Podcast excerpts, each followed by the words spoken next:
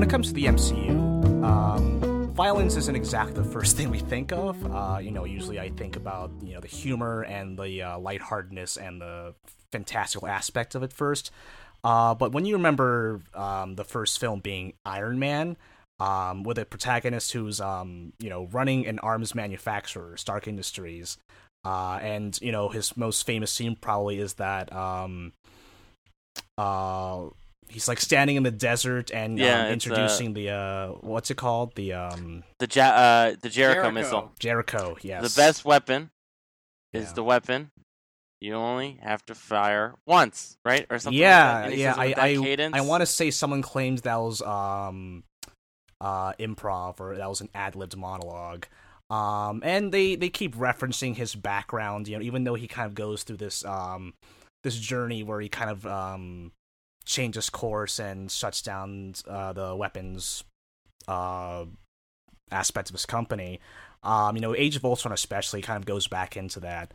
Um, so with the M C U being popular as it is, you know, we, we, we'd like to say that, um, you know, the media that we watch these days has a certain responsibility, especially in this landscape, um, where, you know, the Parkland kids have kind of, um, heightened the conversation again, you know, about the N R A and about gun control at a uh, pretty pivotal level. And then it seems pretty oddly, like weirdly appropriate that, or inappropriate rather, that the Punisher kind of came around during this time. Uh, so this is the next episode of A P Marvel. As always, I got Izzy with me. Hello, Izzy. Hi, Chris. And Anthony, who looks uh, very comfy on his bed right now. I am very comfy on my uh, bed. Hey, everyone. Yeah. Uh, our guest today is Eric McAdams. Hello. Hello. Uh, would you like to tell us what you do, what your background is, how we know each other, and uh, stuff you're uh, working sure, on? Yeah. yeah. Little intro. My name is Eric McAdams. I use he/him pronouns. I'm a writer based mm-hmm. in Washington, D C I think The Punisher is a bad T V show, and Oof. that's one of my main things Oof. that I wrote about for Hot my takes. time at Paste, which yeah. was where I spent... Uh, few months as an editorial intern, which is how I know Chris. Heyo. Yeah, I feel like that's about what you need to know about me. I'm kind of short, not in shape. You know, I hate the sun. It turns me into a tomato. I can. I I started a podcast network recently. I'm going to plug that later. Yeah. Ooh. Um. Wow, that turned into more of a dating profile than I was expecting. um. But, so let's.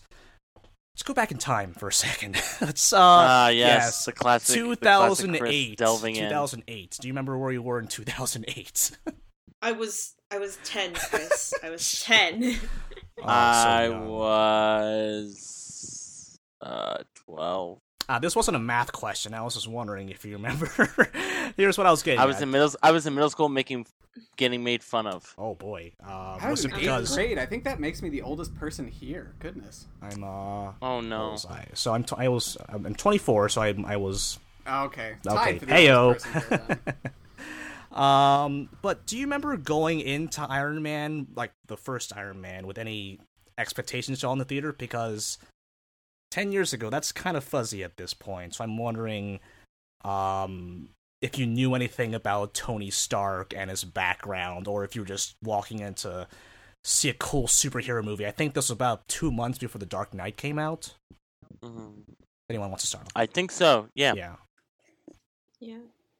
So I actually watched, which I think might be true for a lot of fans, like I watched Iron Man after like two thousand eight, essentially. Like, this might not be true for most people, but like I asked, I watched Iron Man two, and then like all those movies from Avengers, and then I think I watched Iron Man, the first Iron Man before Iron Man three, and so that's around like two thousand thirteen, and by that point, like Newtown happened, um, the eras, I think the Dark Knight Rises, like theater yeah, shooting Aurora, happened. Yeah, yeah, I was gonna say Arizona, oops, but like. At the at that point, violence and like shootings had sadly become to be start had sadly started to become like almost normal, which is kind of sad. So I feel like it was almost as like a passing thing, you know. Like, yes, Iron Man was an arms dealer, and you know that's not. It felt like not strange anymore watching it in twenty twelve, twenty thirteen. but you never really made that association. Is that what you're trying to say?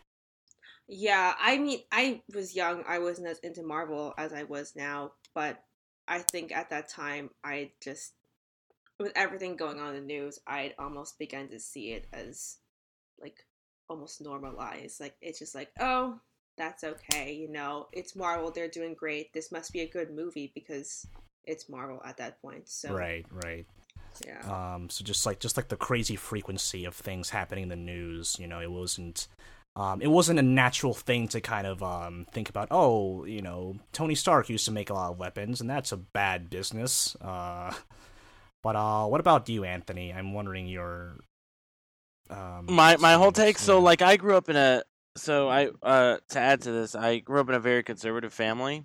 So, like, the, the type of family that says, like, oh, we should just bomb the entirety of the Middle I've East. I've heard about them, so, yes. Yes. So, so that adds to a lot of, like, what type of, what media I was influenced by as a kid, um, combined with what I was understanding about what was going on in two thousand eight. I mean, we were, towards the end, I mean, the Iraq War is, is and the and Afghanistan is, is pretty in, pretty interesting. It like it because it's like it never really ended. Mission accomplished. Um, yeah. yeah. Mm-hmm.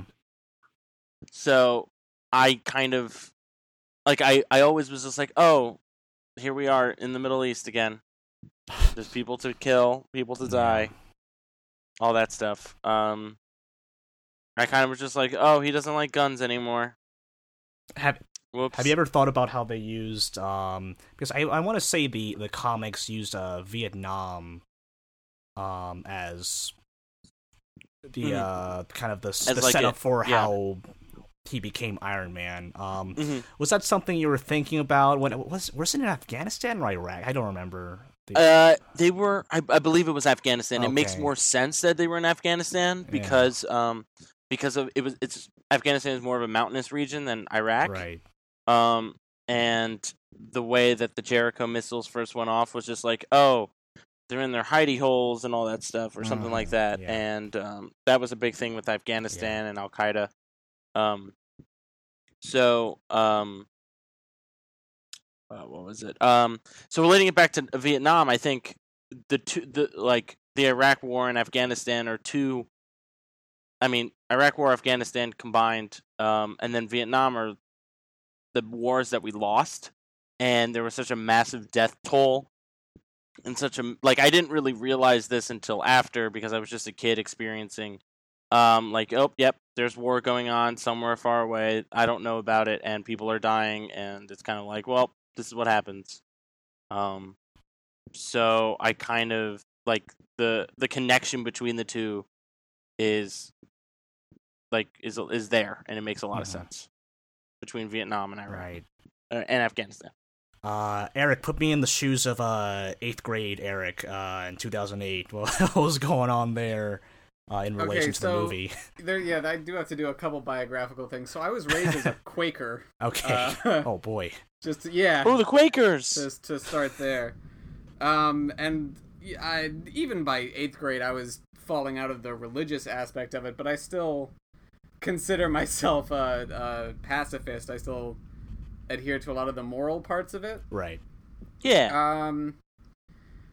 So, I I wouldn't say I wasn't conscious of the fact that the hero of this movie, for a living, made missiles built out of other missiles. Yeah.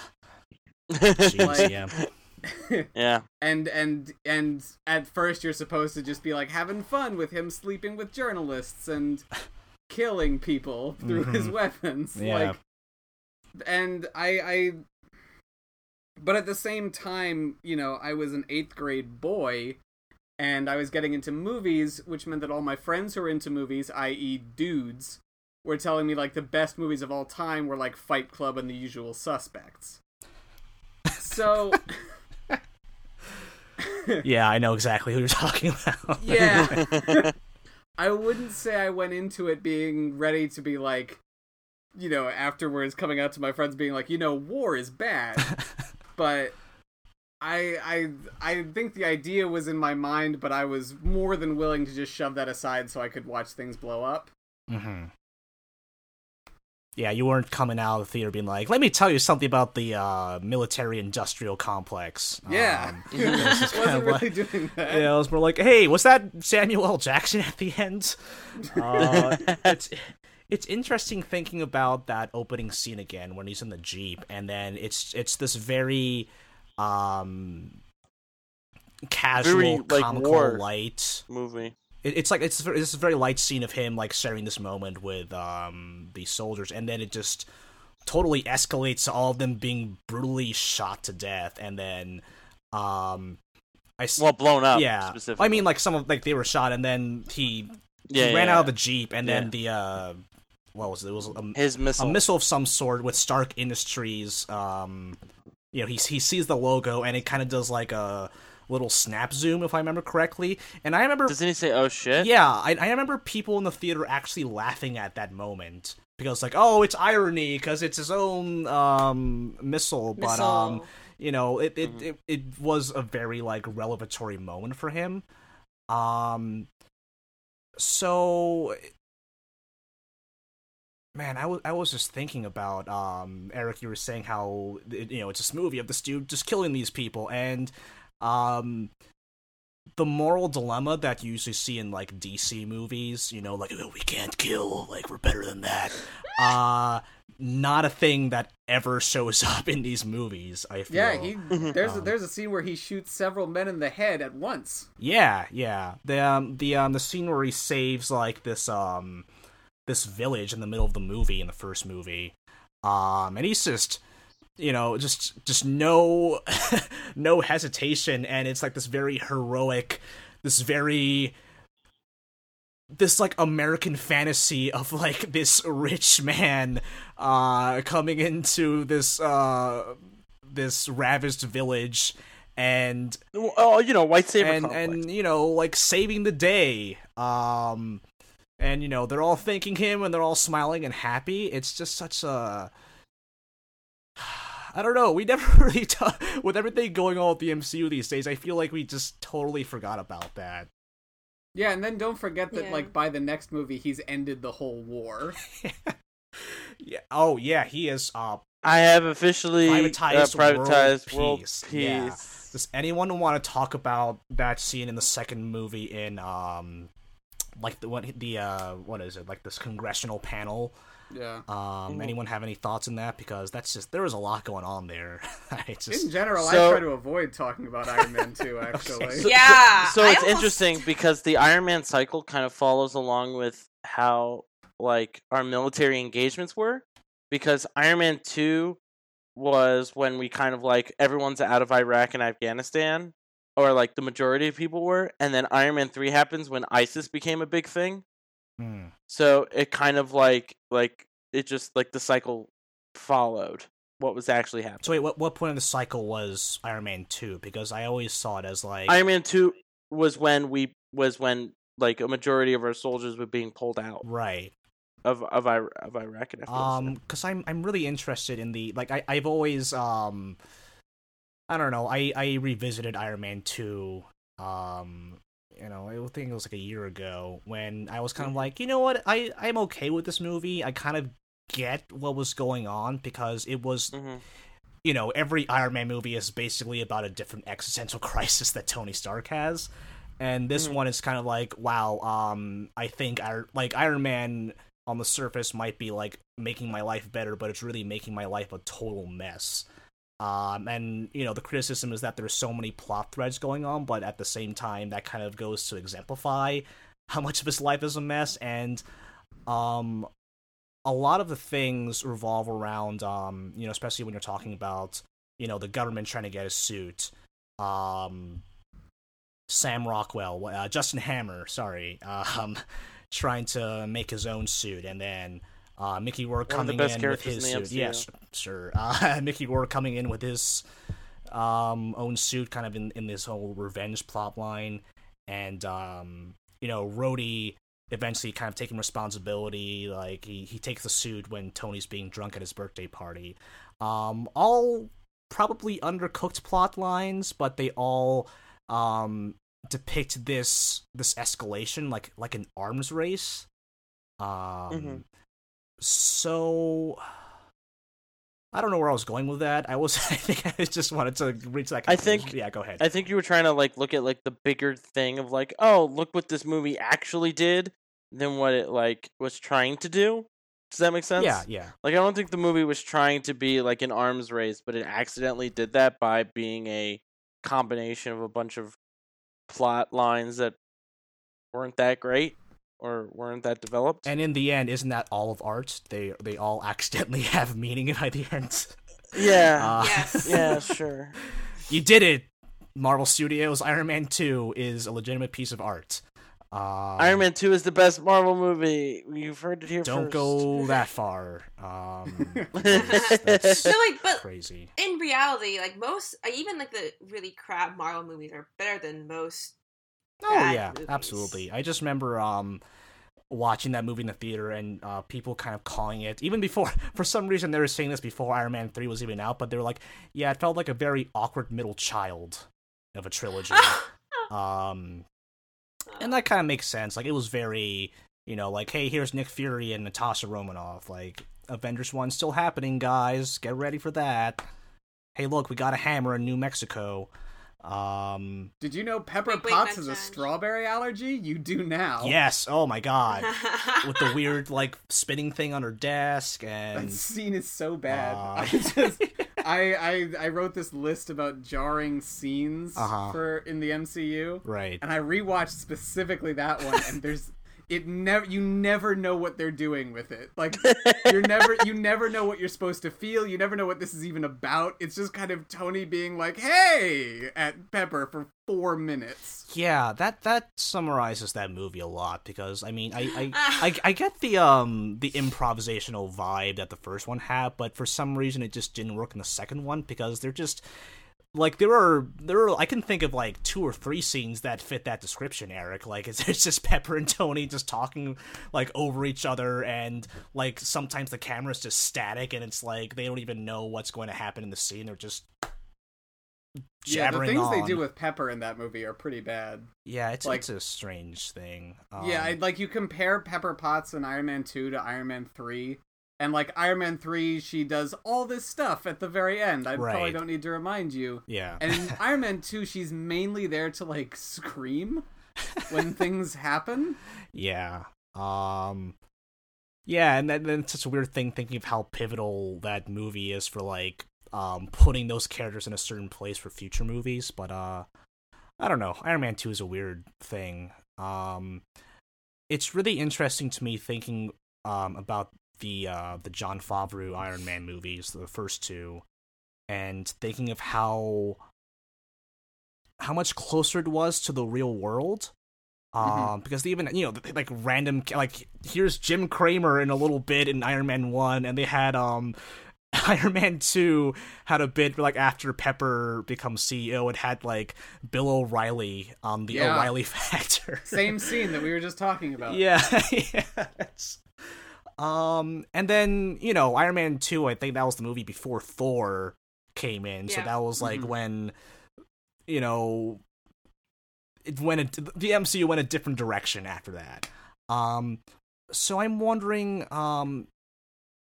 Do the Iron Man, the first two Iron Man movies feel weird to watch now, knowing, um, does it feel more or less grounded than what came afterwards? And, um, you know, does it kind of, does it, I actually don't yeah, think so. Go ahead. Yeah. I think that a lot of the movies kind of like fantasical, like fantastical, fantastical yeah. Mm-hmm. yeah. in the sense of like, it's, it like, it, It gives off this aura of what's supposed to be real, but it's not. It's not how anything actually works. Whereas, like, but whereas, like, with the rest of the M C U, you kind of have an understanding of this is supposed to be ridiculous, and this is supposed to be kind of like, you know, make believe, but there are like significant elements that make it seem realistic. Mm-hmm. Whereas Bill O'Reilly, it's the opposite. Yeah. Bill O'Reilly. Where it's the opposite with um. With Iron Man one and Iron Man two. Does that make sense? I think so, yeah. I think, and I think I see it. It gets so grounded. I mean, to, I just want to add, to add to that point. Um, so I remember, if you guys remember back in September when those C I A files were just released, where they found that the C I A directly influenced a bunch of Hollywood films and T V shows.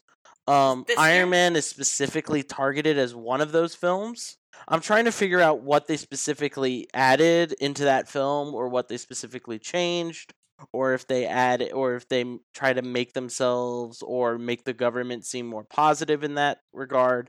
But knowing that the C I A had some artistic, I mean, the word artistic is a little weird, but had some uh, say in what was actually written, um, kind of diminishes what the movie was going for in the end. Does that make sense? Yeah, it's not a comforting yeah. thought.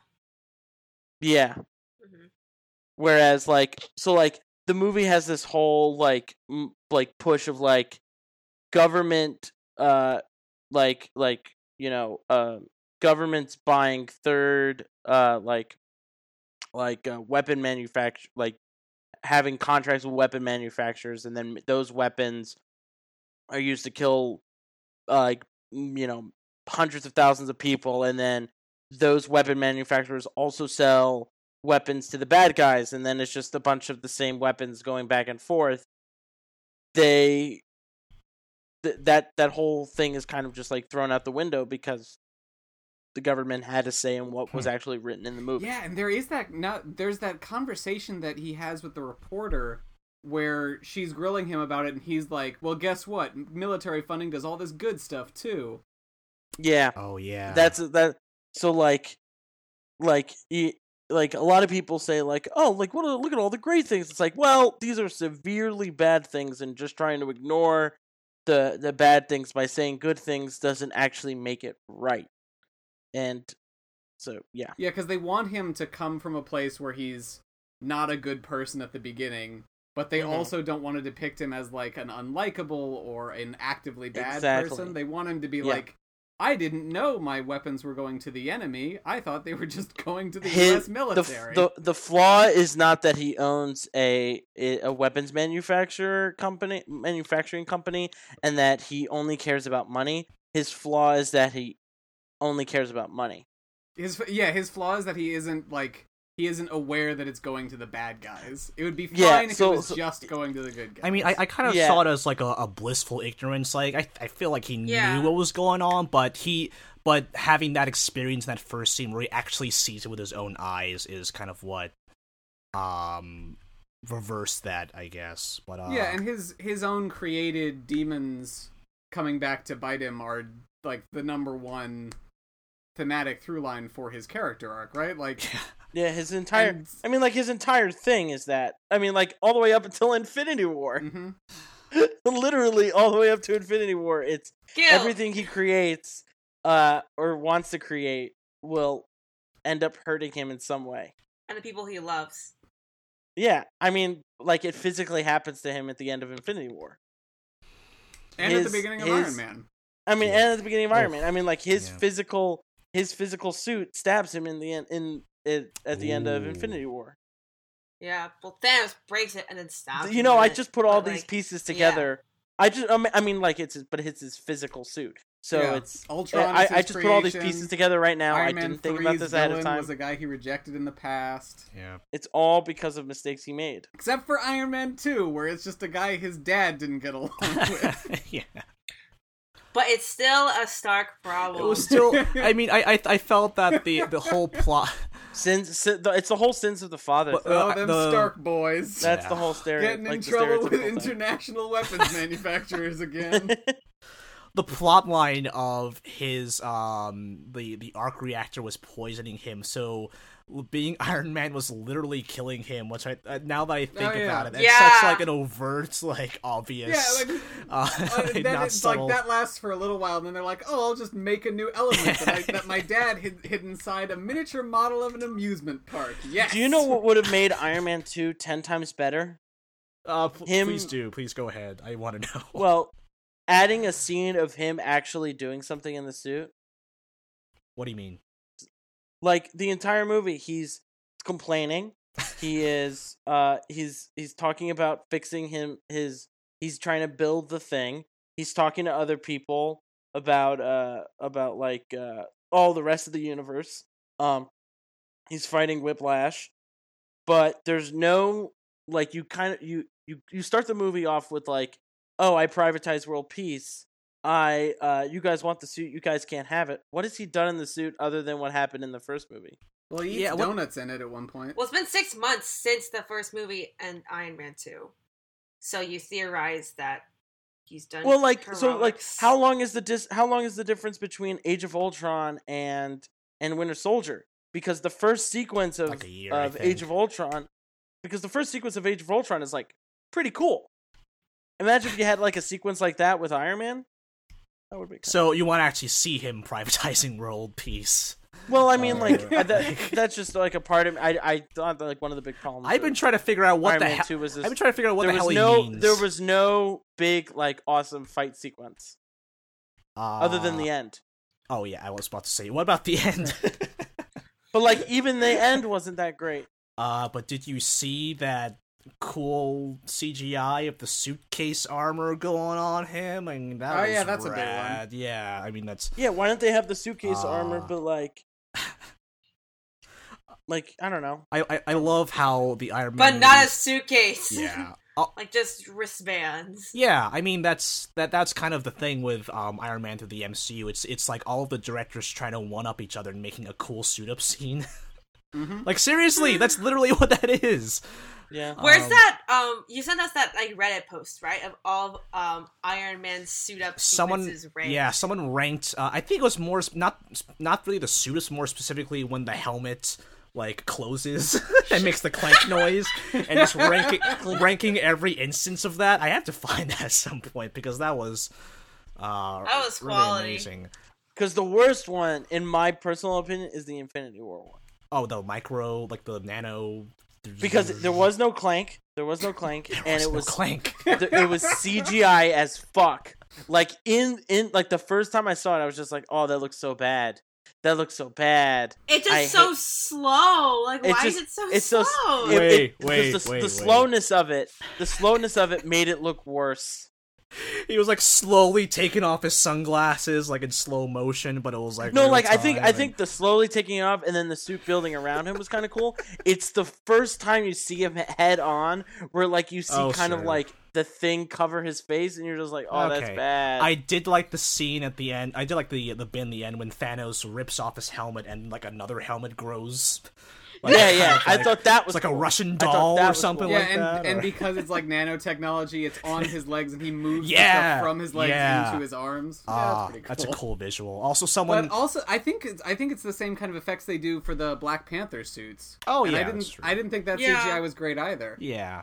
Oh, I mean, yeah. It's, there was a problem. There was a lot of problems with the C G I in Black Panther. I mean, even like um, um, Age of Ultron, uh, the the whole climactic third act, like when they're in Sokovia, like Iron Man's suit in that whole sequence looked very off to me for some reason. I mean, I had a lot of problems with the C G I in that movie. Like, I like that opening scene, I guess, is kind of cool, but parts of it just look weird because they're trying to do like the one take thing. So, and... so, so this, the C G I in the M C U from the beginning to now has never been yeah, good. Then um, it's always been fine. It's always been fine.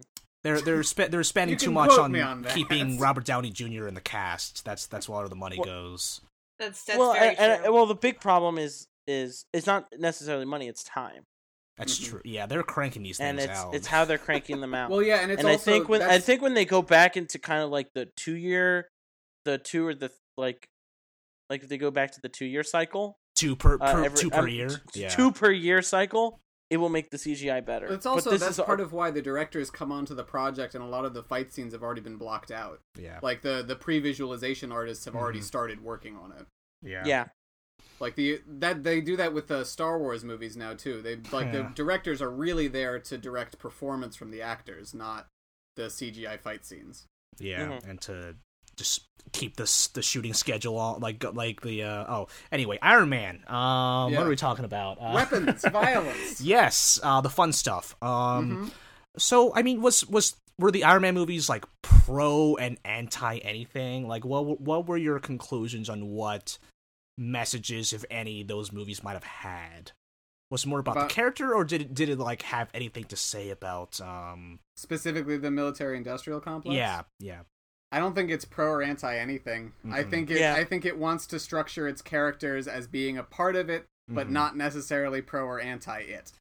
Yeah. Because if it shows if it shows any pro or anti it, it will it will like not what's the word? It'll I, alienate like Thank certain... you. The word alienate. That's the word. Yeah. Al- it will alienate some group of people, and they do not want to do that. And this exactly. was the first and these were the first two movies of like of the M C U. They want the, they want to well, like ride that centrist three. line of never really of finding some kind of golden mean between them. Exactly. Exactly. It's like, you know what I can't I I can't I'm gonna say this. You know what it's like it's like Taylor Swift yes. not really commenting about the twenty sixteen election.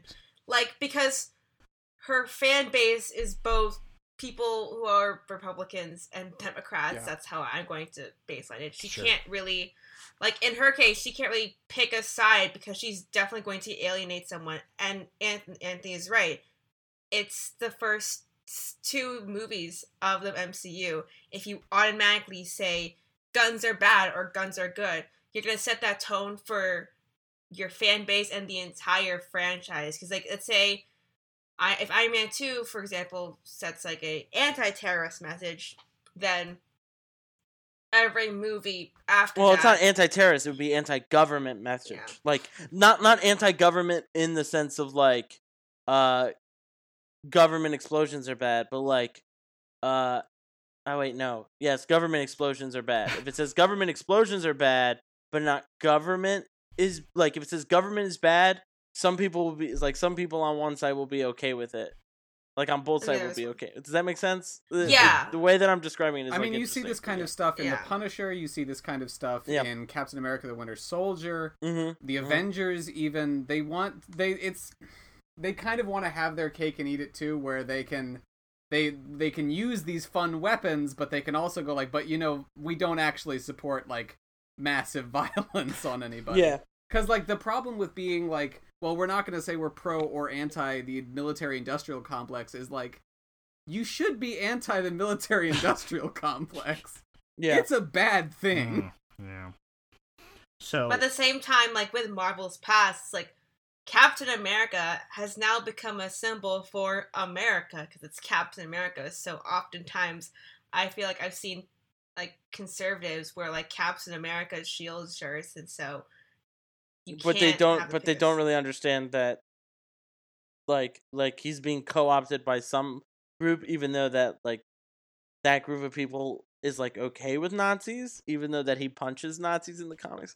This is a different. This is a different conversation. We're going uh, off track. Yeah, that actually uh, that plays into the Punisher well too, because segue. Are, are we allowed to talk about the Punisher well, yet? Well, I we actually, I, I mean, I mean, I was gonna say like Iron Man three is. Completely different from Iron Man yeah. two and Iron I, Man one. I love Iron Man three. I will and say that. The one message I got out of Iron Man three was that a lot of like international uh like fights that the U S gets in are funded by white superpowers. Yep. That's what that's okay. I guess we're talking about Iron Man three, not the yeah. Punisher, and I'm okay yeah. with that because Iron Man three is a great movie yes, because we talked about mm-hmm. how These these conflicts get set up by Iron Man's past or his own creations, mm-hmm. that kind of deal. He Iron Man three gets taken takes that to a more thematic level because I feel like the one thing that everyone criticizes with Iron Man three is the Mandarin twist. That's the one thing that gets made fun of the most online. Mm-hmm. Mm-hmm. But the problem with the Mandarin is that the whole thing is fucking super racist. Yeah, yeah. It's a walking stereotype. It's yeah, oh. and it's like it was. It was made by white people. It's uh-huh. a it's a villain that was made by white people from America to demonize others. They he literally and, had a monologue about fortune cookies and how that's like a an American invention. Yep. And turning that into yeah, the Mandarin literally is an American invention yeah. in the fiction. He was literally yeah. created by corporate interests because they want yeah. to profit off of and, war. And, and and then, but then, like, yeah, and then we have like real life, actual in- instances of that where we have like the Iran-Contra situation where it's like we funded paramilitary death squads in the Central America because we could. Wasn't the uh, wasn't the Taliban initially armed by the C I A to fight? Uh, the Soviets? Uh, yes. Yeah. Mm-hmm. Mm-hmm.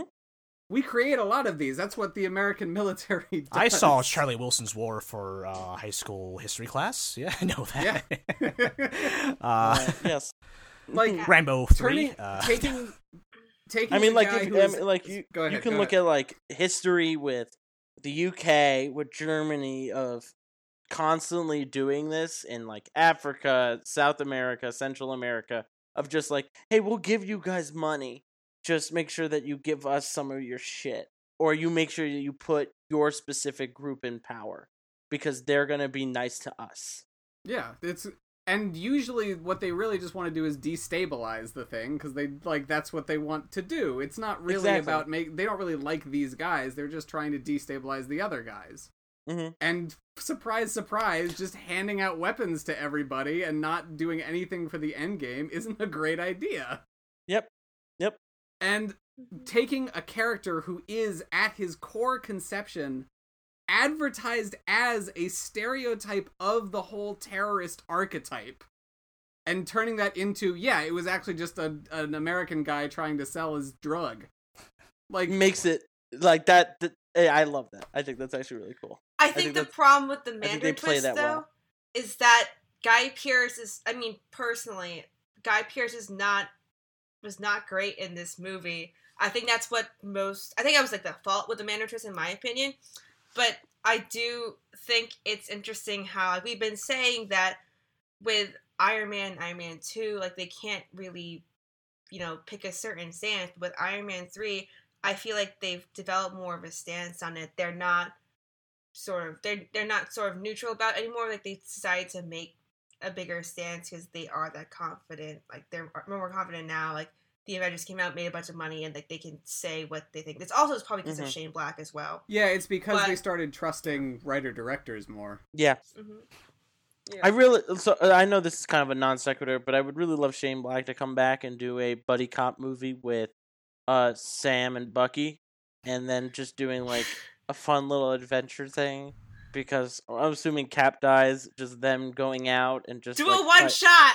Bring one shot. No, no, no, not a one shot. I want a full movie of them like teaming up and doing like like a, a Christmas, you know, adventure. Yeah, just make it the nice guys too. Yeah. The nice guys. Just, just the nice guys too. Look, they have an arm thing again. Like something happens and he can't use his arm, so because like an E M P goes no, off get, and his no, it, make, just, make, his arm just doesn't work. Wait, make make Rocket the villain because he sold Bucky's arm. No, no. no. uh, uh, wait. So, wait, I know um, it, they were supposed to make Rebecca Hall the villain, and I want to say it was, like, the Mar- the then Marvel Creative Committee that no longer exists. They they vetoed it and said, no, girls, girl villains don't sell toys, I think. Um, yes. What was... I mean, they vetoed a lot of things because yeah, well, yeah. girls don't sell toys. Yeah. What, what, was, well, what was Guy Pearce's plan? Because I I'm struggling to remember the actual like uh, the, the, the catch-all like pitch. What was the elevator pitch of his plan? Was it to was it? The... I am the Mandarin. So he's so he's making this drug the extremist thing. Uh-huh. Uh yeah. Lets you do Let's things do like blow things up and heal quickly. yeah. Which would sell pretty well to people in an armed conflict. Breathe fire. Yeah. Yeah, um, I can't remember exactly explode. how the Mandarin was supposed to ignite this. Right. Oh, no, no, no, because he was. I he think was it was like a president. It was like a decoy ploy, essentially. He wa- he wa- he wanted to, so so I think that what it was was like he wanted to kill the president because the vice president uh wanted the wanted to fund the project. Yeah, that was because part of it. It could help heal his daughter. And yep. because then they could use it for the military, I don't know. Yeah, because with the vice president's approval having taken over after the president dying, they'd get a nice fat military contract, military funding, baby, and then yeah. sell it to other, like, the enemies of the U S as well. So, like, that's why he initially went, like, and attacking Stark was one of the ways to do it. Yeah. Because, like, because he hated him. That's it. Yeah. There you go. So, because he, he, he was... abandoned him on a rooftop at a party one time. Yeah, because he looked like a fucking dork. It's very, very Syndrome Incredibles wait, one. Is. Wait, were they tar- were they it targeting is, him to begin is. with, or did he, or did he antagonize the Mandarin to have them like fight him? He like yelled his Guy address Pierce? on. Oh, wait, he did yell Stark? his address, but yeah. so like he yelled his address because he got into because Uh, Happy yeah. was injured in the, for one of those explosions. But what? Oh, okay. So I'm just trying to think because I haven't seen the movie in a while. It's got a new view um, of Anthony's shirt. You Nevada. The, yeah. Color. Color. Just laptop shirt. Color, Colorado. sorry, sorry. Okay. Go ahead. Um. So what I was thinking was, okay, Uh. so the movie starts off kind of with uh, Guy Pearce's character going into going to Stark and saying, hey, what's up? yes. Uh, saying, here, I got this cool tech. You guys should get it. You guys should invest in it. And they were like, nah, we're well, good. No, no. And then um, Tony sent Happy to go follow one of the guys. And then as he was following the guy, then the explosion happened. And then... Which was claimed uh, by the Mandarin, and so... Yeah, yeah. and then yeah. and then Tony said, Mandarin, come at me. This is my home um, address. There is no exactly. way this will backfire. So if, if Tony didn't send Happy to go investigate, would there have... What would have Guy... What, what would have Guy Pearce's character done? I think he still probably would have taken out Tony Stark at some point. But he mainly would have gone for the president, though. Yeah, right? I mean, that and that plan probably would have gone off without a hitch, to be yeah. honest.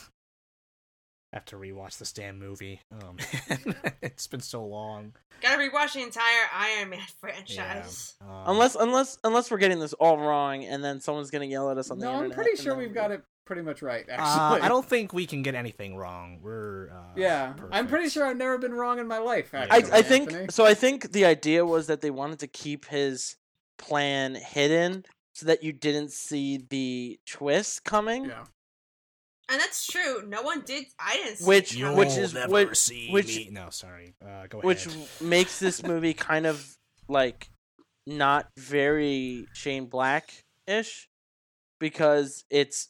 With, with Shane Black's movies, all of the instances and all the characters are interconnected in a really fun, uh, ridiculous way, so that by the end of the movie, all the lo- all the storylines intersect, and and it's all and it just and it comes together really well. With this, you don't see the through line from the beginning because it's part of like a massive giant universe, mm-hmm. as well as.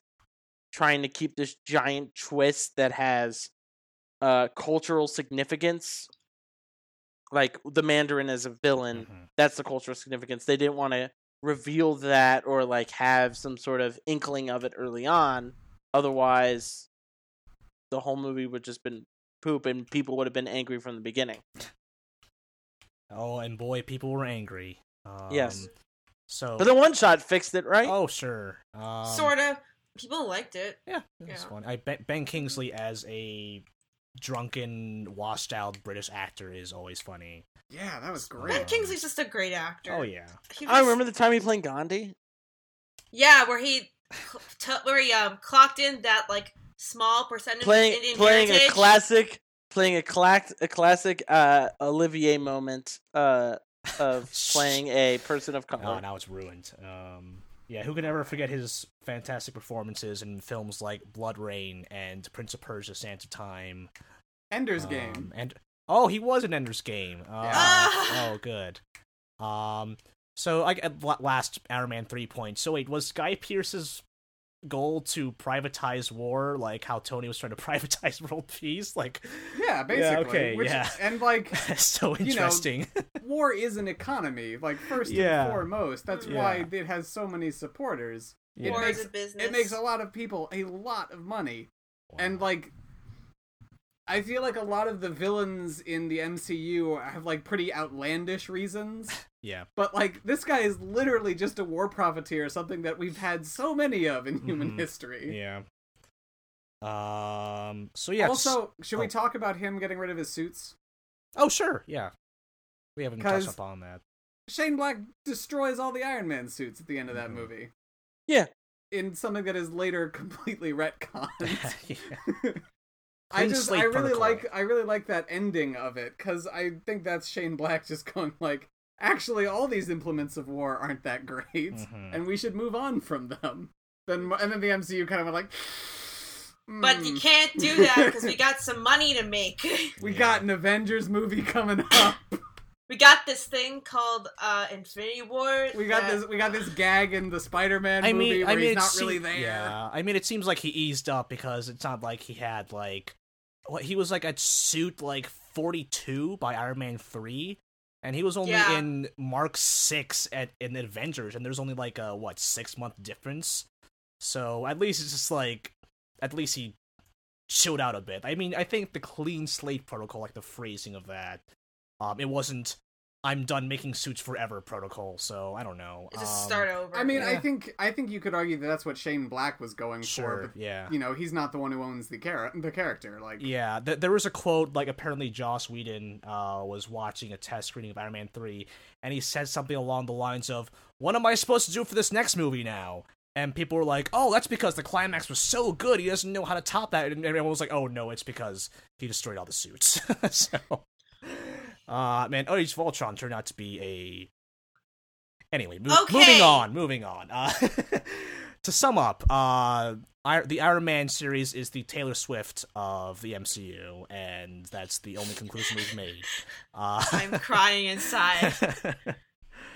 um, but you know what isn't basic? The Punisher. That's true. I mean, I want to start off with Netflix in general, because uh, with Daredevil being the first uh, series... Um, so I feel like the promotional material really, um, sold this, this darker, bloodier, um, take on the M C U, and, you know, like, those first two or three episodes are, like, pretty gnarly, but I think the, the first time the violence really hit me was this opening scene of, like, I think episode three or four, where this guy, like, beats another guy to death with a bowling ball. Do oh, you guys yeah, remember that? Whole thing. Yeah. And later on, he just, like, slams his head into he a spike did. He to did kill the... himself. Oh, yeah. Back when, like, they were not saying Wilson Fisk's name. Like, he was Voldemort. Like, he must not be named. It was like, no, I can't let him get... And then he freaking, without hesitation, just, like, shoves his head in a spike. Um, that was a lot of build-up for that Vincent yeah. D'Onofrio performance that was not that much of a thing. It was alright. I... It was fine. It wasn't like... He had moments. Um, it wasn't like, I'm going to kill myself rather than speak his name. Yeah. Levels um, of, like, grandeur. Yeah. Uh, but, I don't know, um, decapitating someone with a car door. Um, yeah. That... Also, staring at a painting. yeah. Listening to classical music, probably. Um, mm-hmm. So getting dinner with a nice lady. Yeah, yeah. Going to yep the the curator of the of said uh, gallery. Um, Speaking pretty bad Chinese. Yeah. There are a lot of parts uh, from that Wilson yeah. Fisk does in that series. I remember them because I watched. Oh, them. You missed our um race episode. The race episode. The, uh, oh, oh man! Oh yeah! How did that a white man to get involved in this race episode? Do you remember Sigourney oh, Weaver episode. in Defenders saying, um, "God, what the hell did she say?" I don't even want to try to say it because I might sound. Was it bad Chinese? Uh, there's a lot of that. There's like there's bad Spanish in the in Daredevil. There's a lot of white people speaking languages that they did not speak before filming this T V series. um, so like, what was going through your minds when you just saw like this more? When you saw hardcore violence in an M C U property, like, was it, um, was it shocking? Was it, did it inspire any feelings, or or were you just like kind of desensitized from other television shows and movies that you're like, oh, that's pretty interesting? I think I was desensitized by other Netflix yeah. shows, right? Specifically, remember, I mean, remember the scene in Daredevil when Kingpin bashed the guy's head in? Yeah, we mentioned that like yeah. two minutes ago. But yeah, sorry. um, yeah, they pulled a real Zoolander right there, dude. Um, but uh, I remember during the interviews they were saying um they were calling this type of violence um because they were like, oh, this isn't like rated R, like Walking Dead, people getting eating stuff. This is more like um they said P G fifteen. They said P G fifteen. Yeah, that's what they said. Uh-huh. Um, but I don't know. It, it just it it. What does it say about that show that um, it made that, like, the graphic and bloody violence, like, a staple of that? I think it's because it was so...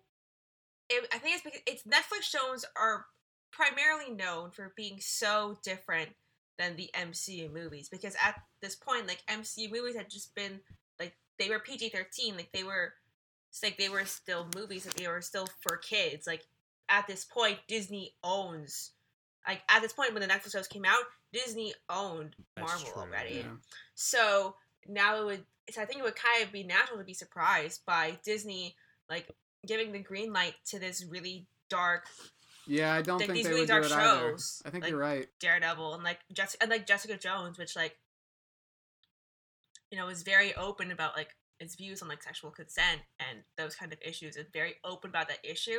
I mean, I think- also remember there is a scene in Jessica Jones where someone's arms get shoved into a uh, food uh, processor. A food processor. Yeah, it's um, yeah.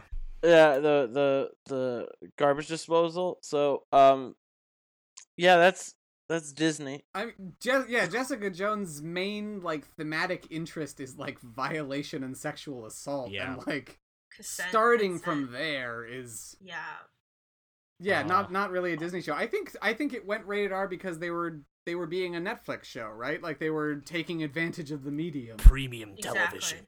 Exactly. Exactly. Like, like at the time, like. I assume, like, House of Cards, like, was Narcos already out by the time Daredevil was released? I think, yeah. I don't remember about Narcos, but House of Cards was. Yeah. Like, I think they, exactly, trying to capitalize on the market, like, trying to take what made, like, how House of Cards was so successful and trying to sort of incorporate that a little bit. Um, and I think, like, I mean, speaking about, like, the, speaking about the desensitiza- desensitization again, mm-hmm. like, I used to watch um, Brian Fuller's Hannibal in high school, so I was just done. Like, yeah. like fucking, you could, like, yeah, like, you could shove someone's arms in a meat grinder and be like, eh, that's cool. Like, that's that's it.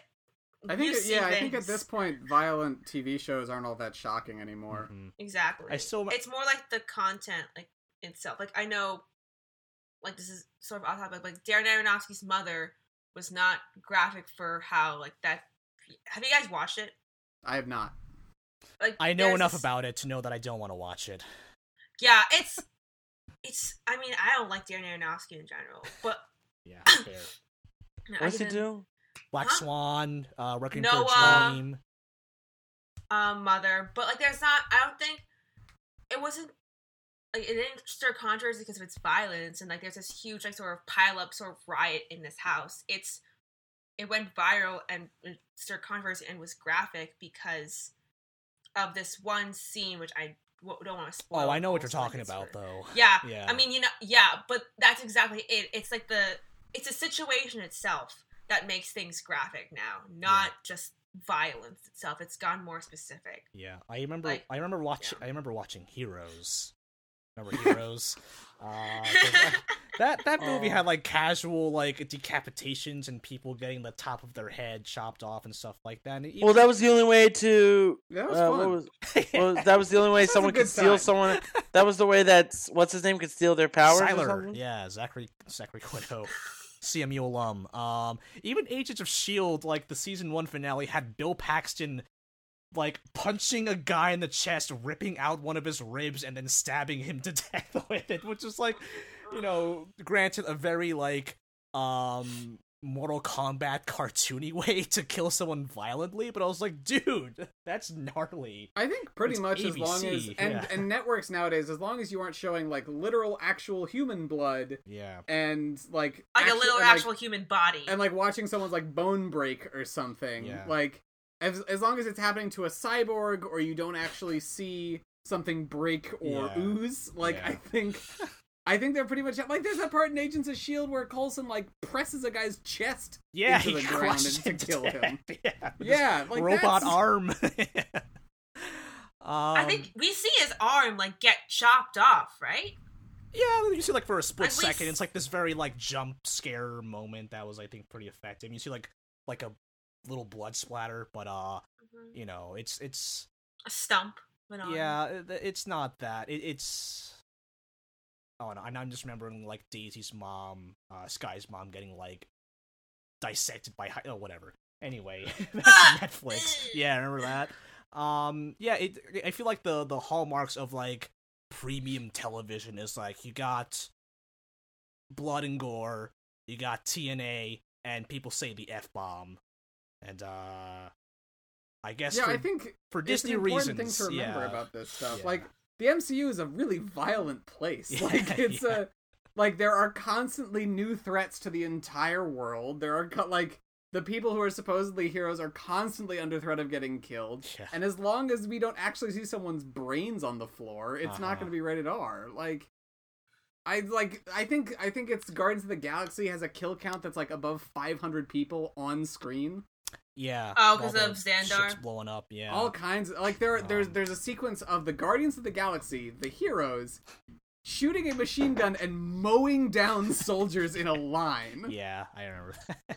Uh, Groot stuck his tree hand through like yeah! twenty different people yeah. and then smiled. Yeah.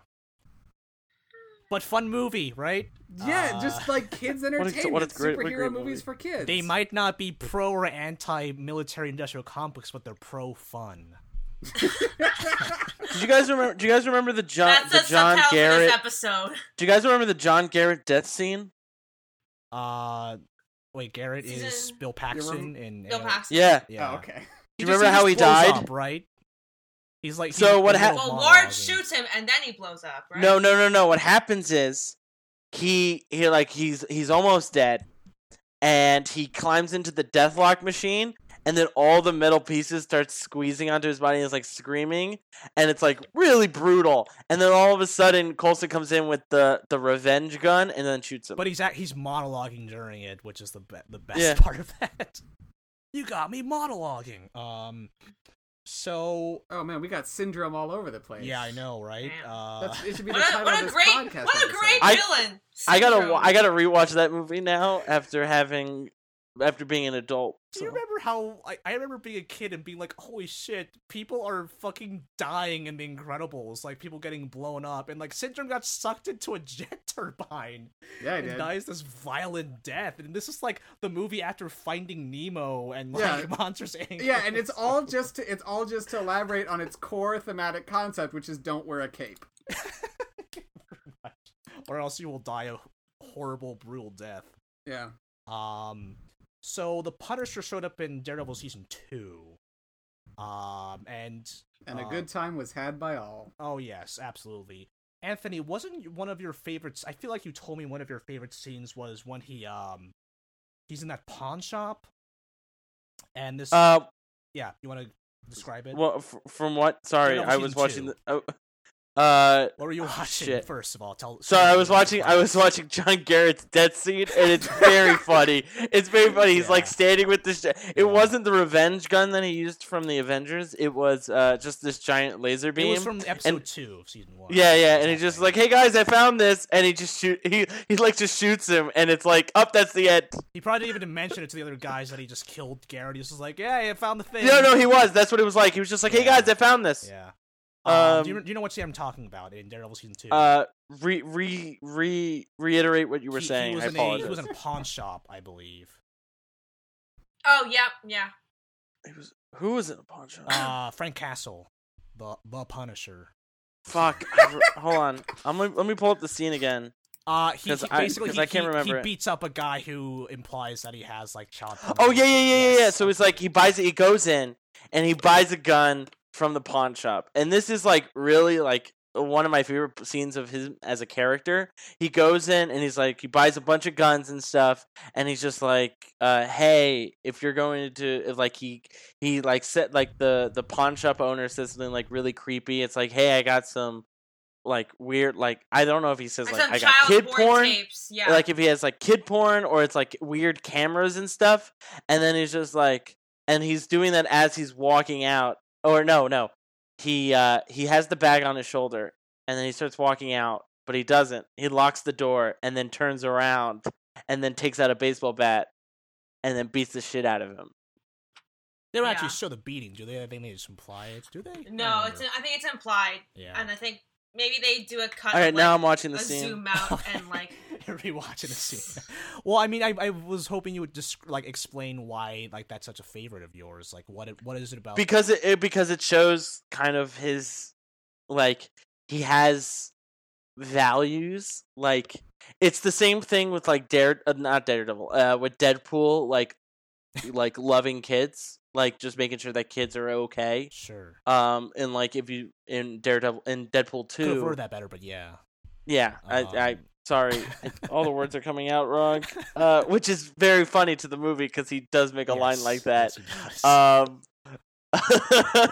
um, uh, I was I want to be. I, I was I was in you. It's like no, I was in your shoes. Was what, uh, was like the violent, is... brutal beating part of that? Was that um, was that was that an aspect of that that you liked, or it um, was because that that's how was, he doles out justice. This dude. Yeah, I mean, it, it, I mean, it's like kind of like the like the punching Nazis kind of part of me. It's like this person, mm. like there are certain people that are just un un. Uh, what's uh unredeemable irredeemable mm. um and then those people are punished. There we are. uh, isn't there a, isn't there a Punisher issue in the comics where he just kills a lot of K K K members? Oh yeah, probably. Oh man, that's because I tend to think that's the only time that the Punisher works even as a semi-heroic figure. Mm-hmm. When he's going after people where, like, literally only direct action could possibly do anything.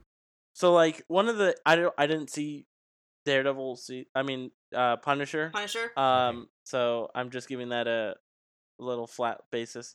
Um, but I don't know if he kind of goes out of his way to, like, punch someone who's vehemently racist or, or like, beat the shit out of, like, terrible, like, sexually abusive people. Like, he'll only attack them when it's convenient.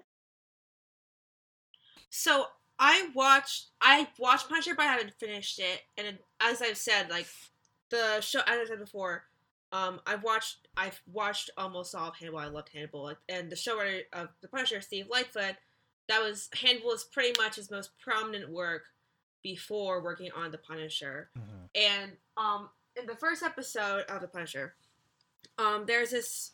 sort of Mexican, I forgot, it's like busking worker, um, who works at the construction um, plant that um, the Punish, like Frank Castle also works for, and this Mexican dude gets involved with some really just bad like other workers who get trying to run like a crime job, and this and they're guy also gets, huge assholes. Yeah. Oh yeah, absolutely, and he gets caught. Like he drops his wallet, and then they find out who he is, and. The other gang mem and like the other members of the construction crew um, are like, well, we gotta kill you because they know who you are because you dropped your I D, and they try to drop him in like this cement pit. It's actually kind of graphic if you think about it.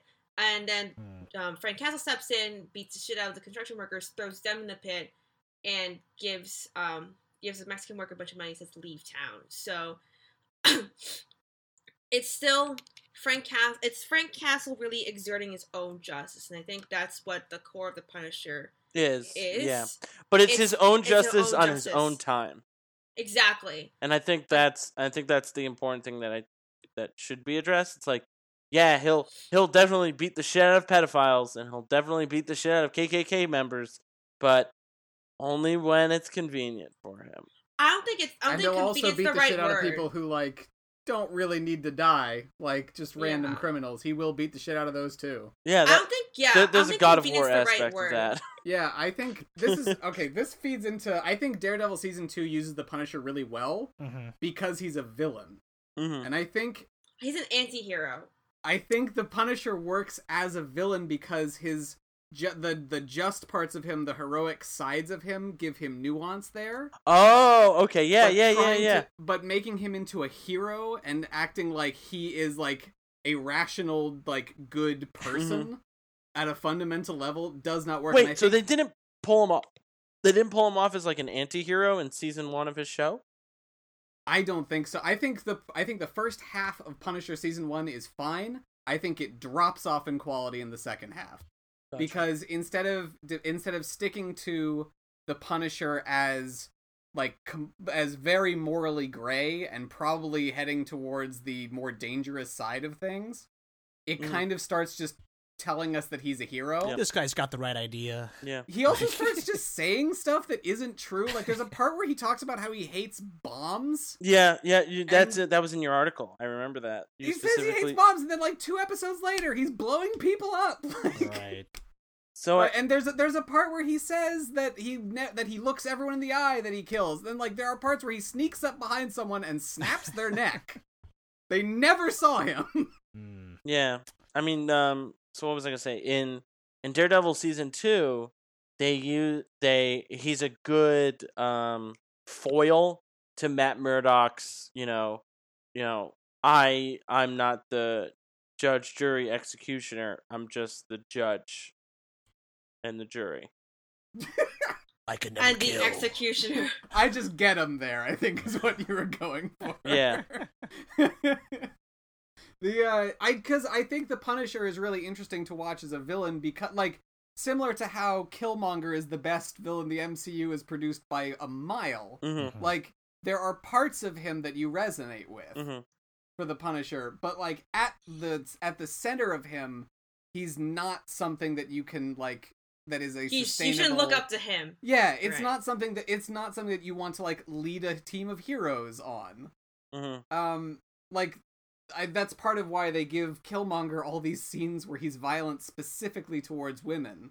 Like it's part of why mm. the Punisher has these sequences where he loses control and shows that he really cannot be trusted to like uphold real mm. morals. Like. That that I like I like thinking of it as like it's what's convenient to him, it's what crosses his mind. Yeah. But it's also how he consistently goes too far, how he consistently goes out of his way and is kind of not ever in control of exactly like the kind of justice he's dealing. It's more just like I'm gonna hurt them. I'm going to mm-hmm. punish them somehow. Mm-hmm. They also and, yeah sorry uh, they no, also they also make this um.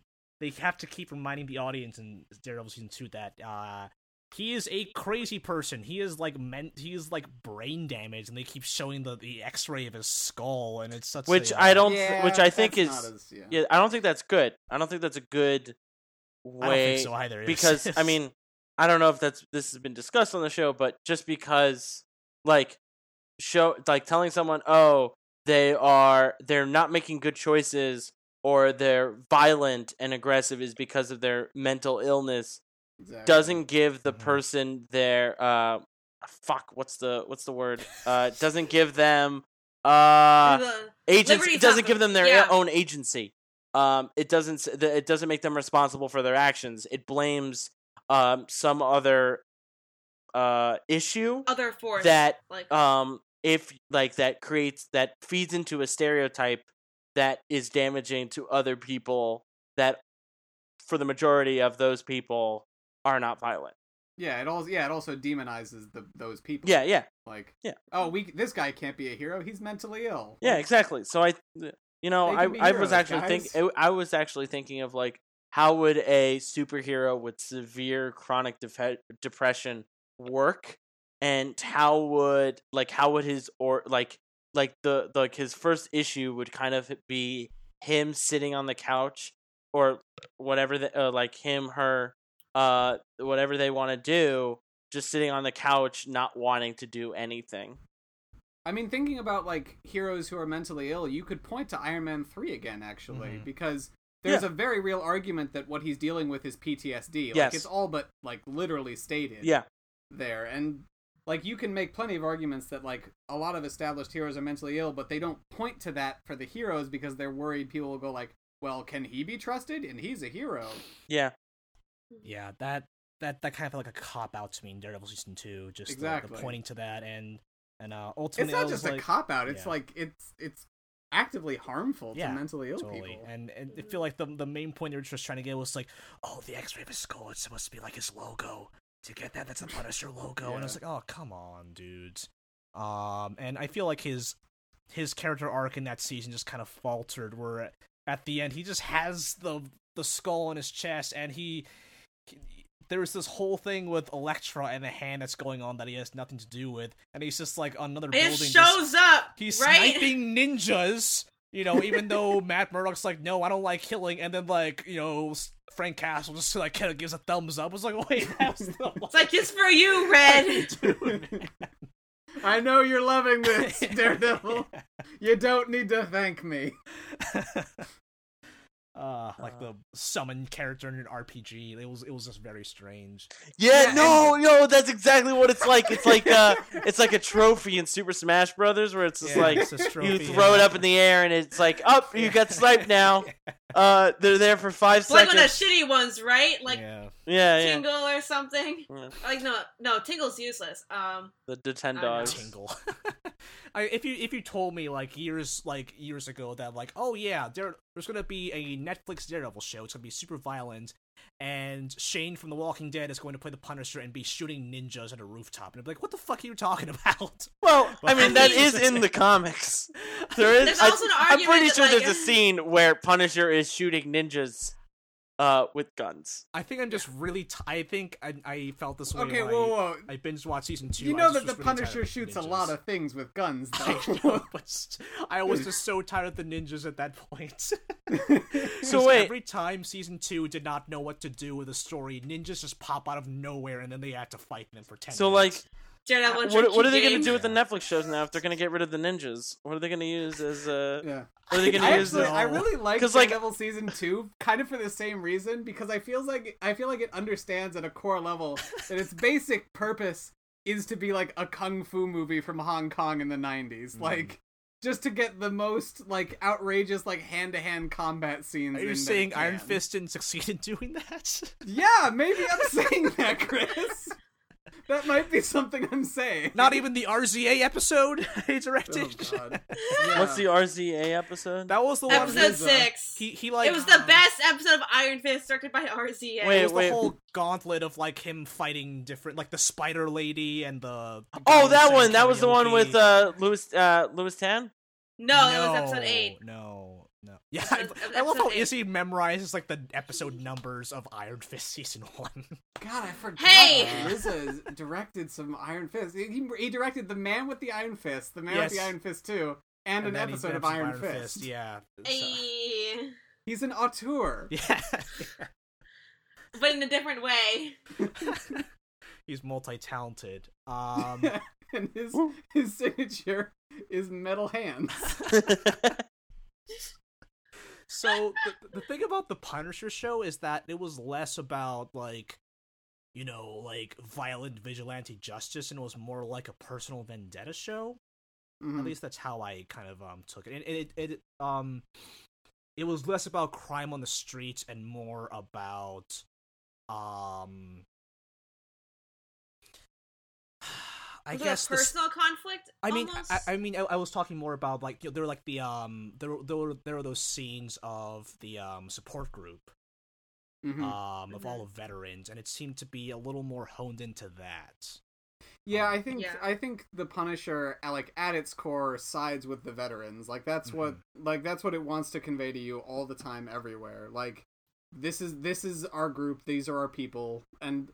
That makes sense, but like on the same at the same time, the Punisher did not need to take on gun control, but it does, and yeah. like mm-hmm. like they, they they explicitly have a debate about gun control in the Punisher, and it ends up portraying Frank Castle, the guy who shoots people with guns all the time, as like the the, the rational. In-between party between these two extremes. The voice of reason. Yeah, Wait, uh, the... so I never, so I never watched, the sh- I never watched the show because I just don't. I'm not just not interested in it at all. Okay. Look, okay. I was, I was like barely interested in watching Iron Fist. I just wanted to see how bad it was. Um, I, so made I, it through, I made it through episodes. one episode of Iron Fist. Mm. I understand that. Mm. Oh my god, I had to binge watch that for um the class that yeah, um, for... Chris used to teach that I teach now. And I was like, get me out of here. Yeah, I mean, I've cool. seen all of Inhumans, so I beat all of you anyway. Wow. Yeah, so... why'd you do that? No, but how much... But you. Oh, he also paid twenty dollars to see it in IMAX. There was... Oh, how many How many people curious. How many people were in the theater that day? Uh, there were three other people besides me oh in an IMAX God. theater. Yeah. But you paid you paid twenty dollars, right? I did, like yeah. Well, twenty dollars of my hard-earned cash. Uh, I would well, yeah, use Chris a movie wins. pass on Inhumans. Unfortunately, yeah, maybe Chris Pax is not work for IMAX screenings. Um, yeah, I know. But still, even if I could. Oh my god. Yeah, Chris wins. Yeah. Um, so if you want to talk about painful experiences that you put yourself through, but I don't think I don't think Punisher season one was like that level of bad. I um, I thought the like I said I thought the first half was fine. Mm-hmm. I didn't really have too many gripes there because it pretty much it stays in its pocket. You know, it has right. like it does what it needs to do, and then the second half it kind of throws all nuance out the window and starts just telling me that the Punisher is a hero and also a good person. And so yeah. At some point, I just kind of go like, you guys know who you're talking about, right? Mm-hmm. Like, at best, he's an anti-hero. Like, at the mm-hmm. very best, at his conception, like, the creation of the character, he is a villain. Mm-hmm. Like, you cannot come to me going like, ah, the guy who uses, like, a ton of assault rifles and other weapons to kill people is, like, a hero and what America needs right now. And the, to release that after the Las Vegas shooting, I just, oh my god, it feels it feels beyond witless. It feels, it's like the stupidity there for me was just mind-boggling. And I watched all of it so I could write this article for Paste. Uh, can you talk to us a little more about that senator character? Yeah, uh, Senator Stan Ori, who in the comics, who is in the comics is an organized crime figure in the oh, pocket of the mob, basically. Wow. Yeah, so already setting him up for success. The, um, he's he's brought in to be the political opponent to um, uh, Deborah Ann Wall's character, Paige. Bro- thank you, Karen Page. Karen yeah. Page. Uh, because she's pro-guns, basically. That's what she's brought in to argue on. This this radio show, and the and Senator Stan Ori is her opponent, and everything about him ticks the boxes of like a right wing fantasy of a terrible liberal politician. Like he's slick, but he's kind of vague. He's he's polished, but he never really connects with you. He is clearly funded by like corporate backers. His all of his arguments for gun control are like really. Not thought well thought out or anything, and he doesn't argue them well. And then when it finally gets down to it, when he gets attacked by a person with a gun, he becomes a complete coward, tries to sacrifice everyone around him so that he can live, and then runs away and is never heard from again on the show. He even has like this um this cover, so like they, they kind of do like a vantage point, like this Rashomon, like, oh, this is how I remember it. And yeah, his his fantasy was actually picking up a gun and fighting back. Exactly. And the whole this whole Rashomon thing is just so they can go, actually he's a fucking pussy and we hate him. Yeah. Like it's the the whole sequence is just to be able to go like, man, this guy sucks. Yeah. Which uh, is, like, okay, but, like, why would you bring up gun control at this point in America just to do that? Like, it's that's not why even... They pu- this is, that's actually probably the main reason why they pushed this back a few weeks. Yeah, no, yeah. and they, they canceled, like, a panel appearance at a Comic-Con for it. Yeah, they didn't... They, they, they, didn't they, they, they, they So, like, they after go watching the show, they yeah. pushed it back not because of the gratuitous violence in the show, but probably because of this. Right? Yeah. Las Vegas, yeah. yeah. Well, and also because their hero she uses guns all the time. Like that's like that's his thing. That's well, what he does. So, so I think maybe that that might have been like part of it, but I think it was because of the gun control discussion in the show that was the additional reason. Like, okay, because this happened, we're going to, and this happens in our show, we're going to push it back this amount of weeks. Yeah, that's, I mean, that, I think that's basically what happened, but, like, it's because, to go back to what we talked to about, like, the Iron Man being the Taylor Swift, the mm. the idea of them riding this, like, center line is basically what they're trying to do all the time, always, with their, like, mainstream heroes. Well... And that doesn't work when, like, the debate is between yeah. guns and no guns, yeah. and your hero is supposed to be in the middle, is guns. Yep. Even more guns, probably, actually. Yeah, yeah. Like, more guns than your average yes, gun nut is, like, the rational of center of this debate. I have an interesting question. If this... Like, if the sh- if the Punisher... Because like, I remember, um, sort of related to what Anthony was, like... Some news Anthony was mentioning. Like, they were going to time to release the Punisher and just drop everything during New York Comic Con, but then they canceled panel, pushed the show back because of Las Vegas. Um, if that had... If they had done that at an event closer to the Parkland shooting, would they have even released the show at all? Or what? How do you think they would have changed? Do you think they would have changed it if it was pushed to like a bigger, substantial event like Parkland? Do you remember that? Like, there was this um, Bruce Willis, Eli Roth remake of Death Wish that came out oh this year, and God. I think that came out like right after Parkland. Wait, wait, wait, yeah, yeah, that movie, that that really dumb movie that came out the same weekend as Black Panther. Yeah, yeah, that um, movie, that movie pissed me off the, because the, the entire time out. It was white savior complex. Oh, that yeah. movie was peak. Like, white guy goes into bad neighborhood and kills bad people. Good guy also, with a gun. Also, he he wears a hoodie all the time. Like, just starting from there, that your iconography is a white man with a gun wearing a hoodie, dispensing uh-huh. his own kind of justice. Yeah. Yeah. So there was there was a one scene of like a radio news host, and it was a it was a black radio news host, and it was just like it was just like, is this guy a hero? This vigilante a hero? And I'm just like, uh, I, uh, it's like, I don't know why you're, uh, uh. It seems weird that it's taking you this long to answer this question. Yeah, uh, oh, I don't know. By the way, I should have asked way earlier, am I allowed to say fuck on Absolutely. This podcast? Please. I mean, I think okay. I mean, have I said fuck? Podcast. Have I said yeah. fuck enough? Proud. I I've, I've said I probably I've said fuck enough. I just yeah. realized I never asked because I just you know it's podcasting. It's the Wild yeah, West. No, it's yeah. I'm allowed yeah. to do what this I want. This here parts. Yeah. Yeah. No. That, I that, can stretch out please. in any di- in any direction. Izzy, that's don't don't saying Izzy. Fuck. Yeah. For the sake of God and country, never do that again. This here parts. never never make an uh, an attempt at that accent ever again in my presence. I think you did fine, Izzy. Don't listen to Don't Anthony. You fucking... I'm, I'm neutral. I'm going to be in the middle of this. Um, Chris pulls a Taylor Swift. Yeah, I have a bunch of guns. Um, yeah. Person I here. am I am the true golden ratio here. I'm the true golden mean. But I yeah, have a lot of guns. But yeah, that brings up... But to tie back to the question, if the Punisher... If they, had plan, if they initially planned the Punisher to be released... near Parkland, and then Parkland happened, do you think that would have, how much do you think that would have changed the show? Because arguably, yes, Las Vegas was a big issue, like a big event that caused a gun control debate. They would have pushed it further, they would have pushed it further and edited it.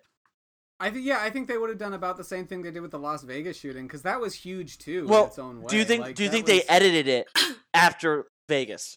I don't, I don't think, think so. so. Do you, th- they would have definitely edited it because of Parkland. Maybe. Do you think it would have been I'm... just canceled in general? No. No, probably. No, no, no, no, no, no, no, no. I think they, no. they just would have pushed it back. Yeah. They would have pushed it back, and they would have edited it. And we don't know how much, if they edited it all after the, the Vegas shooting. Yeah. We don't know anything there. But, like, they could have. I don't know. Mm-hmm. Yeah, and like, you know, Netflix and Marvel, they are smarter than whoever the hell released Death Wish. Um, Not so. by that much. Okay, maybe I'm giving them too much credit. I mean, um, well, like, uh, we just want to say Marvel T V is very different from... regular yeah.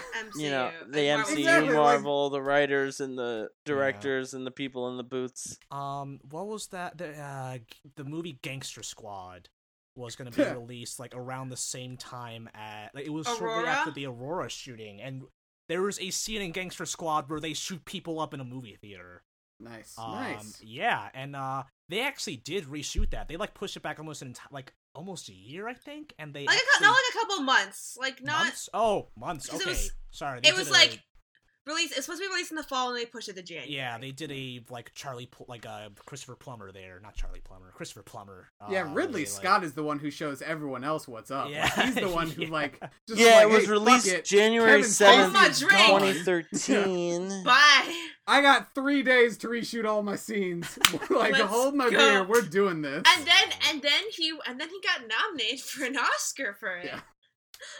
Really, just as an F you to Kevin Spacey from yeah. the Academy. Um, so, so there is like precedent for like, um, yes, like there have been edits to, um, to kind of uh, to attempt to alleviate that. I mean, I think they kind of took out a chunk of out of Gangster Squad to the point where like the movie made even a little less sense.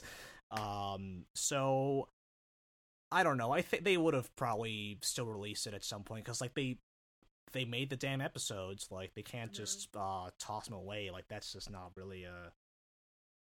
They wouldn't At the same that. time, they could have they could have cut at some of these scenes that we talked about in The Punisher. It's Netflix. You're allowed to make any episode length you want. Oh, sure. Yeah. Um, but yeah, that, I mean...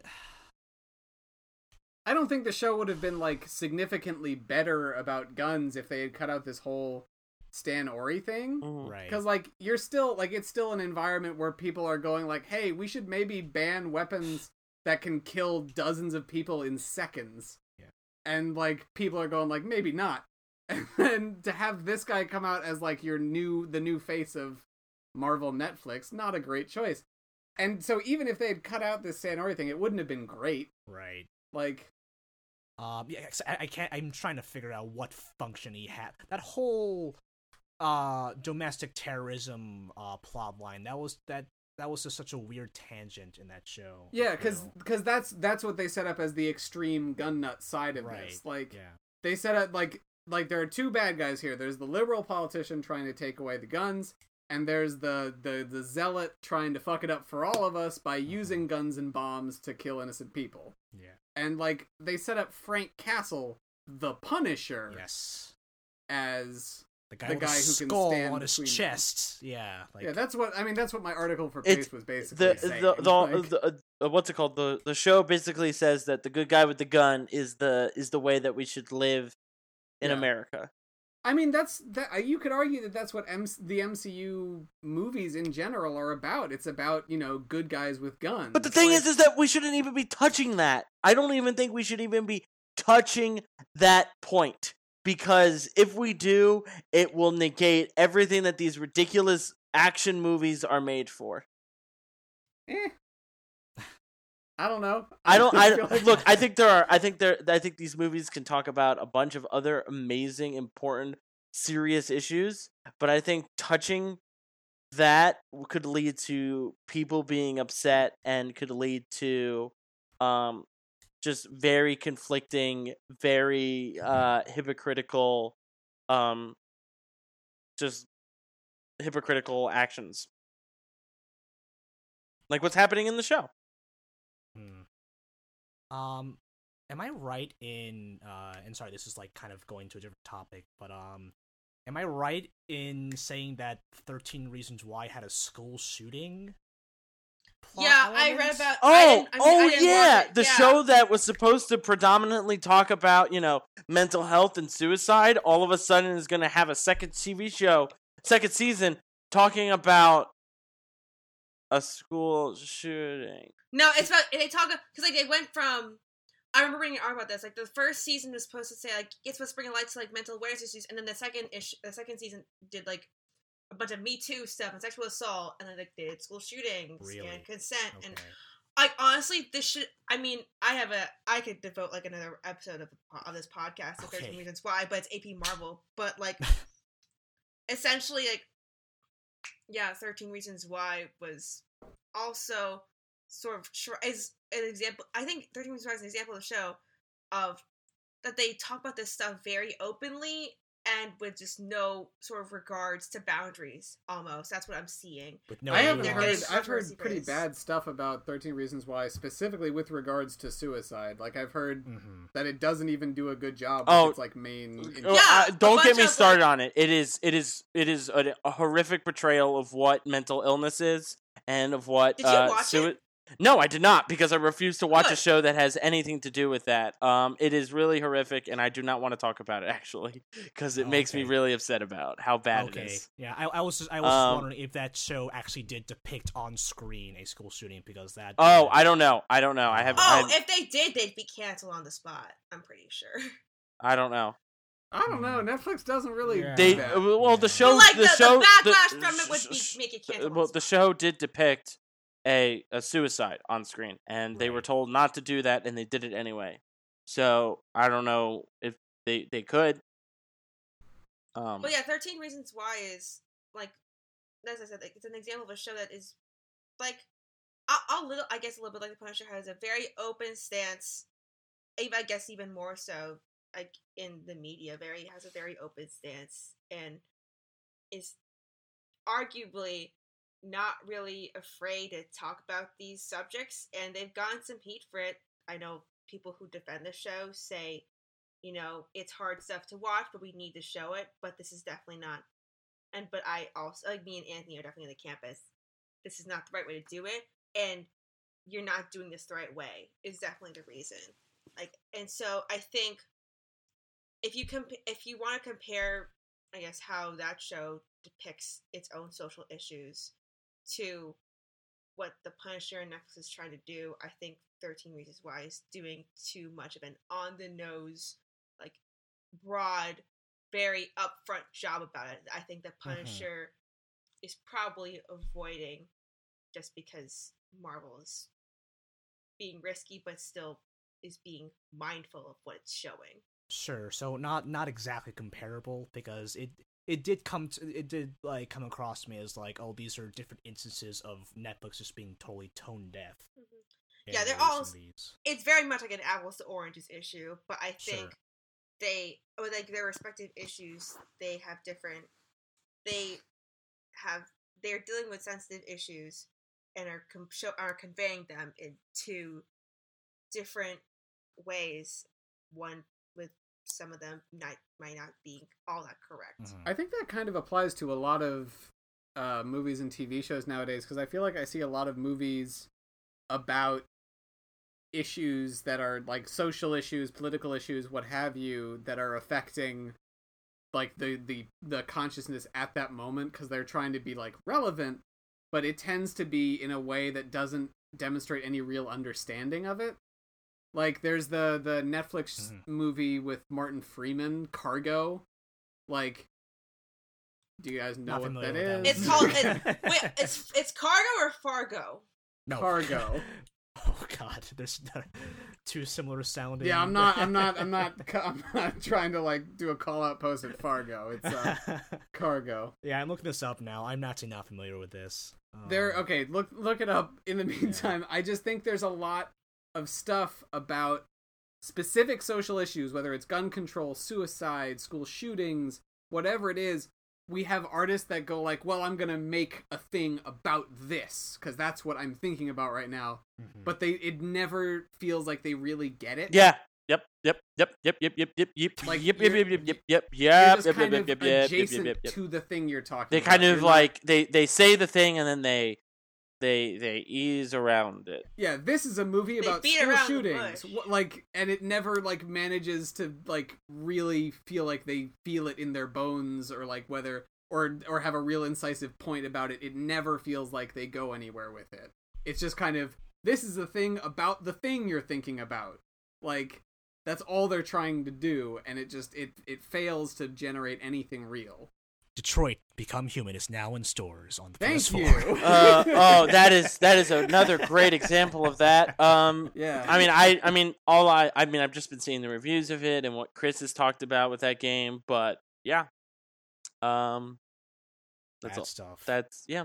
That's so all I have which to say so about which that. Is worse, The Punisher or Detroit: Become Human? That's uh, so wait, if we were to ju- if we were to have a list of pieces of medium that said they were going to do something and then didn't like, like did it poorly or didn't even like talk about it. How long it. do you got, man? It's it's too fucking long, dude. Uh, it's like thirteen Reasons Why, The Punisher, Detroit Becomes Human. Um, Detroit Becomes Human. Uh, yes. You can make an um, argument for Dear Evan Hansen. Um, uh, uh, Hamilton, maybe. I don't know. Um, yeah, the list can go on. Um, so that one episode of Iron Fist, that, the entire show of Iron Fist. Yeah, we tried to make a good show. that was the that we was heard what you they guys tried. Like good shows. Yeah, that this was, is a show. Uh, Corporations yeah. are people too. Yeah. Um, All right, I actually have to go in a little bit. I don't know if yeah, you wanted we, to. Yeah, we are like way yeah. over time. I think. But, yeah, um, Chris is gonna have a. Like- Have any, fun editing, Chris. Yeah. Yes. Any any concluding thoughts? Uh, I, I think we wrapped up the Iron Man discussion very well, but in terms of uh, Daredevil, Punisher, Punisher, Netflix in general, um, any final conclusions? Like any, the Punisher is definitively so and so. The show, the show, statement. the show, from what it seems, falls into the trap of we're going to discuss something in this show, but they only talk about it a but little we're bit. We're not going to do a good job. And we're not going to do a good job yeah. of it because we want to tread a line. Um, I think, honestly, I think that's when it comes to violence, when it comes to weapons, I think that that's a trap that most superhero movies fall into. Yeah, because they're I superhero just, movies. They're not like they're exactly. yeah they're they're movies about making fights fun. Yeah, like that's what that's what they're doing from the get-go. But at a certain point, when you start thinking about the way they treat weapons, the way they treat violence, and you kind of go like, huh. You have a lot of like really powerful weapons, and all your lead characters are white men with a lot of power. Yeah. Like applying these lenses to the M C U tends to make you realize that it's not a great use of any kind of social issues. Yeah. Mm-hmm. Like there are exceptions to this. I don't want to say like the whole M C U is an exercise in consolidating white power and white supremacy. That's not what I'm going for. Yeah. But on a certain level, I think we've talked about, like, my main point throughout this whole thing is they keep trying to ride this line of between the two extremes. They're trying to present themselves as, like, the rational middle between everything. Mm-hmm. And after a certain point, that just kind of starts feeling like you're not even considering it. Yeah. Yeah. I like, think... Yeah. Go ahead, go ahead. Oh, yeah. I was, I was, I was going to let you finish your thought and then add on to it. Yeah. I just... When it when it comes, you're making a movie that's making fights fun, and like that's that's fine. Fantasy is is escapism, all that stuff. It all has its value, but when you don't consider it, when you're not thinking about it, it reveals a kind of uh, a refusal to think about it at this point, mm-hmm. rather than just uh, it's not coming up. Like I could, you can make excuses for earlier superhero movies because they're just trying to make good superhero movies. But at this point, you've got to start thinking about your legacy. You've got to start thinking about the way you use weapons, the way your characters present themselves mm-hmm. when they when they have this kind of power, this kind of capability to With kill. With great people. Power comes great responsibility. Yeah, this is this this all feeds into my manifesto about how Spider-Man is the platonic ideal of all superheroes. I mean, like look at look at some like the anybody, some of the coolest he's relatable, he's the, funny, and he doesn't kill anyone. Some of the some of the coolest super. Superheroes have powers that are just like push people out of the way. Exactly. Like a superhero is like what it was meant to be, is a guy who helps people, not a guy who has the biggest gun. Yeah. Exactly. Um, I had a point and I'm losing it. Um, I talked too long. It, no, sorry. It's, no, it's fine. It was really good. Um. Oh yeah. So so weapons and social issues. So I think. You're definitely right how, especially, especially after, especially, especially after the Infinity War, Marvel has to think a lot about its legacy and what it's trying to convey. And I think Disney is sort of breaking out of that mold where it's like, haha, Disney, for kids. I'm sorry. Anthony looks sad. No, I'm just tired and it's hot out and I have a thing at eight thirty. Oh, yeah. That's so human. I will wrap I it up. um. But yeah, I think Disney, yeah, definitely Marvel is trying to, like, especially, yeah, Marvel has a big, a lot to live up to now, and they do have to be, start being a lot more careful about what they say, and especially, I think just this day and age, too, because I think, we were talking about this last episode, like, twenty sixteen was so different than now, and that was two years ago. Yep. So Marvel has to be a lot mm. more careful about you know what they're doing. Thank they're God! Saying. Thank God that Stay the woke. first. Mo- thank God for the that the the that Black Panther uh, covered serious issues that needed to be discussed, and Infinity War didn't touch anything and was just a giant fun epic. Exactly. Exactly. Like, with Black. Well, Panther, we talked about some like... stuff with Infinity War. yeah. Well, I mean, it talks about sacrifice, but it doesn't. It's not like it's like not like it talks. Stuff, it's not like... it doesn't talk about like gay rights.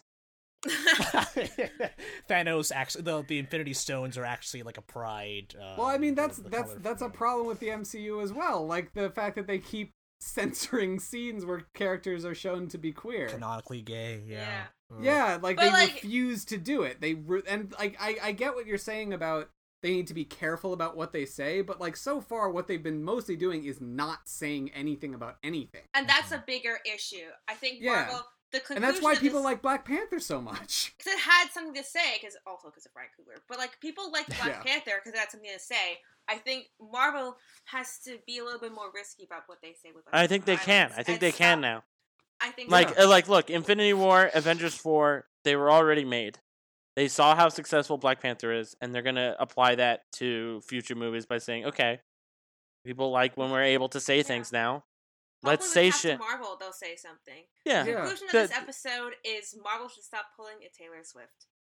Yeah. Yeah, exactly. Hey. Make it gay. There we go. There more, make make more things, marginalized people. Make it things. gay again. Jesus Christ. Um, um, um. Yeah. All right. Yeah. Stop Fulfill making things where people shoot people all the time. Good lord. Um. So Let I really have actually have to go. Um. But what's I. your What's your Twitter handle? My Anthony? Twitter handle oh, yeah. is at the Pizza Taco. Okay. Uh. G- check out some great socialist commentary and tweets mm-hmm. there. Uh, if you want, you can yell at me. You can follow me. I don't give a shit. Just do it. Hashtag discourse with yeah. hashtag Anthony. I, I'm probably not even discourse. Just like look at my shit and yell at me, okay. and I'll just be like, okay. Okay. Um, uh, can, can I actually? Uh, you don't have you to. Have you my, don't have yeah. to include. You have this. my permission to leave. You don't have to include this. You don't have to include this. I just want to ask, how did the last week go? I wasn't there. I just want to hear uh, about it. Okay, a calm a conversation, conversation about yeah, calm conversation about Iron Fist. It was all right. Two well, Asian well, people teaming up against a white guy over well, Iron Fist. What did the white guy say? No, not, just listen to it later. It's, it's, uh, it's I have to uh, listen to it. Yeah, no, it was it was civil. It, was, it came to an understa- understanding. Uh, Izzy, what is your uh, Twitter handle? Uh, my Twitter handle's at um, Delirium Delirium, which is D E L I R I L Y N. Um, and yeah, I. Follow, um, you can follow Marvel News Desk, where I am a contributor. Uh, mm-hmm. I have an article coming out soon, hopefully. Yeah.